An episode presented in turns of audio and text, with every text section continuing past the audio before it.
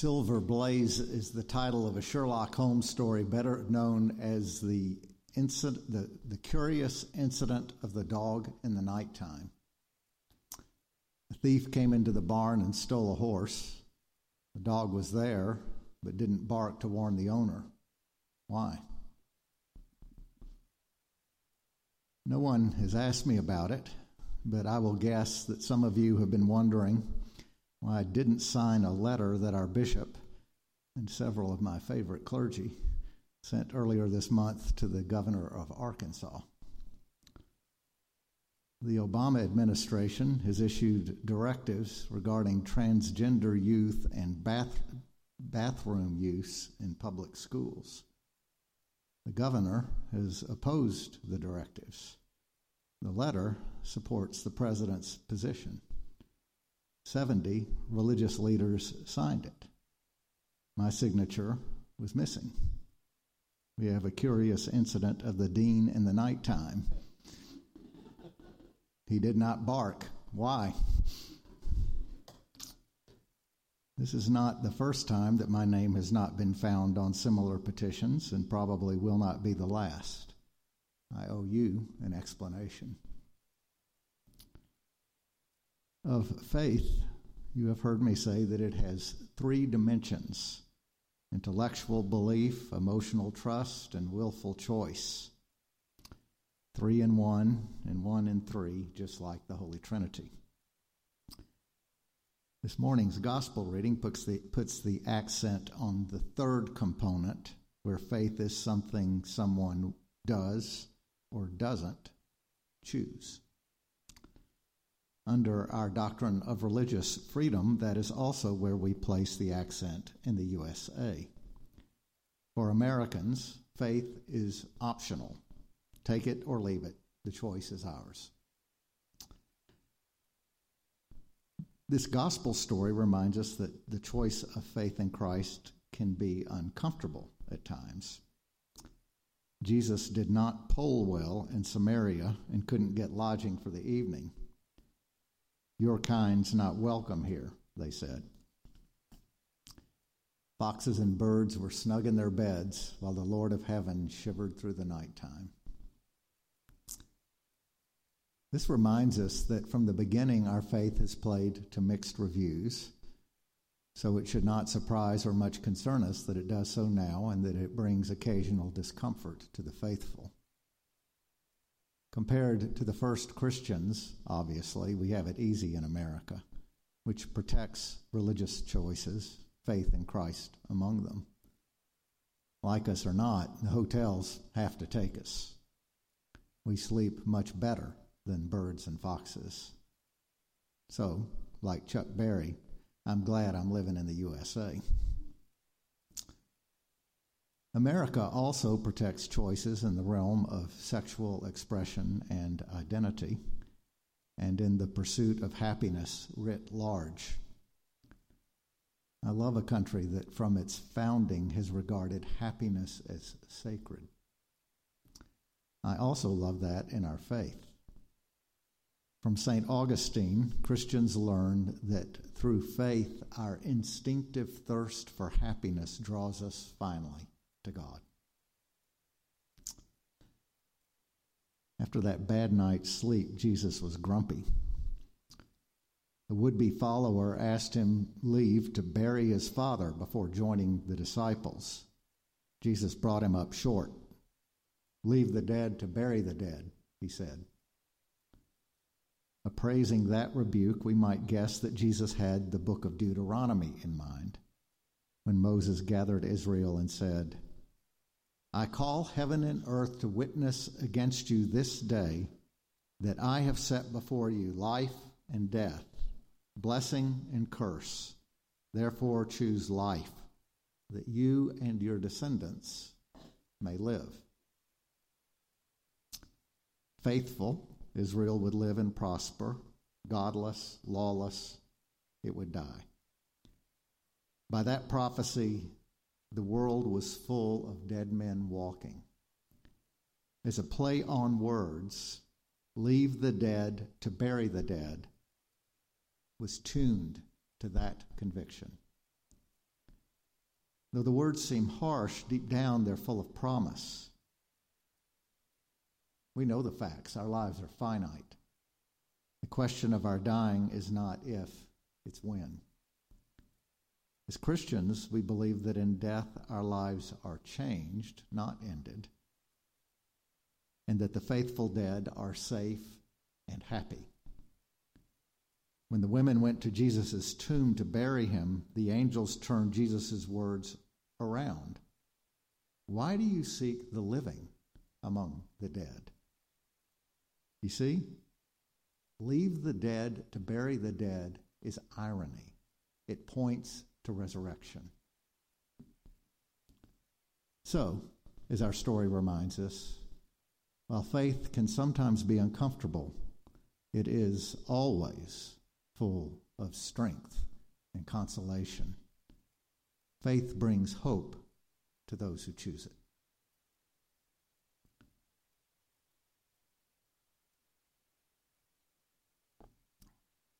In thinking about freedom, here are my working definitions for freedom, law, and rights. Freedom means power to choose. I have freedom to the extent that I can do one thing rather than another. I can get married or not, bake a cake or not, go to this bathroom or that one, etc. Laws are constraints on freedom. If the law says I cannot get married, then I'm not free in that respect. If the law says you have to bake me a cake, then you're not free in that respect. The Greek word for law is nomos. A person who does not believe in law is called an antinomian. Only brutes or fools are antinomian.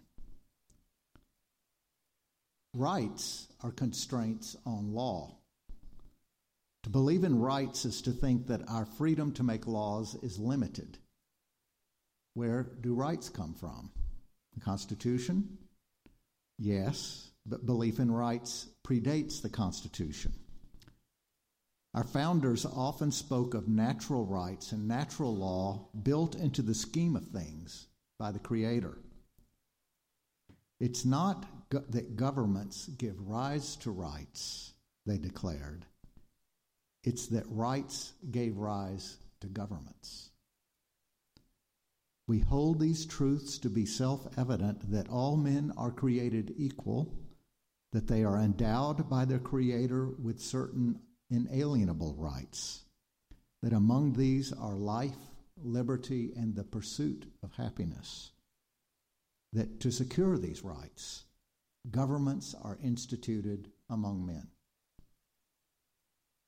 The American experiment was conceived in faith in a creator who transcends our political activity and whose purposes constrain it. Jesus said, Render unto Caesar what is Caesar's. Our founders rendered law to Caesar, now embodied in elected governments. The bounds on law they rendered unto God. I find that beautiful and hopeful. As a priest, I am overtly non political. There are two ways that clergy have of being non political. One is to isolate religion as though it were a private sphere off to the side of public life and conversation. In his 1960 address to Houston ministers, John F. Kennedy famously called for just that kind of isolation. I believe in an America, he said, where no public official either requests or accepts instructions on public policy from the Pope, the National Council of Churches, or any other ecclesiastical source, where no religious body seeks to impose its will directly or indirectly upon the general populace or the public acts of its officials. That speech renders almost everything to Caesar except where and how we say our prayers on Sunday mornings. That is not my way of being non political. Like the founders, I believe that God transcends our political activity. That is not to say that God is aloof or unconcerned. God is to Caesar as Shakespeare is to Hamlet. Within the one, the other lives and moves and has its being. That was how Elijah saw it. In the book of Kings, we find God's prophet making Caesar. The Lord said to Elijah, Go to Damascus. When you arrive, you shall anoint Hazael as king over Aram. Also, you shall anoint Jehu, son of Nimshi, as king over Israel. Although I like our way of choosing leaders better than Elijah's, I believe that for their public acts, our leaders are accountable to God. Why then am I, unlike Elijah, so quiet politically? I don't put signs up in my yard or stickers on my bumper. I don't give money to candidates for office. Almost never do I sign petitions. From Karl Barth, I learned to see things from two standpoints. From one standpoint, I see that religion plays a meaningful role in American public life. From another standpoint, our religion speaks to truth that rises over and above political positions. From the first standpoint, some in the church see its part as appropriately partisan. Rendering unto Caesar may mean challenging him on his own turf. God's kingdom and Caesar's are set in opposition. Martin Luther King worked, at least in part, from that posture. So did Barth and Bonhoeffer in opposing Hitler. In Christian faith, there is a place for that because the gospel places high value on human interactions, and those interactions are inherently political. Faith in Christ makes history. From this standpoint, writing letters to officials on matters of public policy is appropriate, contra JFK. I respect that. But I also know that the truths of Christian faith are larger than our disputes on policy. Like rights, they are transcendent. In my ministry, I choose to emphasize this other standpoint. We've got other things to talk about in church. Now, a confession. This stance comes easy to me because I am instinctively centrist. I appreciate the traditional Anglican appeal for moderation. Be neither too swift, too, too stiff in refusing change, nor too eager to embrace it. The via media, that's called. If I were either a staunch conservative or a passionate progressive, I might be more tempted to sign petitions. As for the recent letter that I didn't sign, had I been moved to write a letter on its subject, it was not the letter I would have written. For freedom, Christ has set us free, declared St. Paul, meaning that for Christians, the ritual constraints of Moses' law were lifted. Where the Jews had law, we now have choices. According to Paul, we can choose the spirit, slavery to love, call, Paul calls this, or we can choose self indulgence. John Adams would agree. To Abigail, he wrote this immortal warning to posterity Posterity, you will never know how much it costs the present generation to preserve your freedom. I hope that you will make good use of it. If you do not, I shall repent in heaven that I ever took half the pains to preserve it. Adams, Paul, Moses, Jefferson, and Jesus. They all believed in freedom. They all knew that we might use it foolishly or wisely. The use that all of us staunch conservative, passionate progressive, or instinctive centrists, have made of our freedom is to gather here to worship God this summer Sunday morning, a right protected by the blessed U.S. Constitution. In the matter of religion, we have exercised our right, and wisely. It is life we've chosen.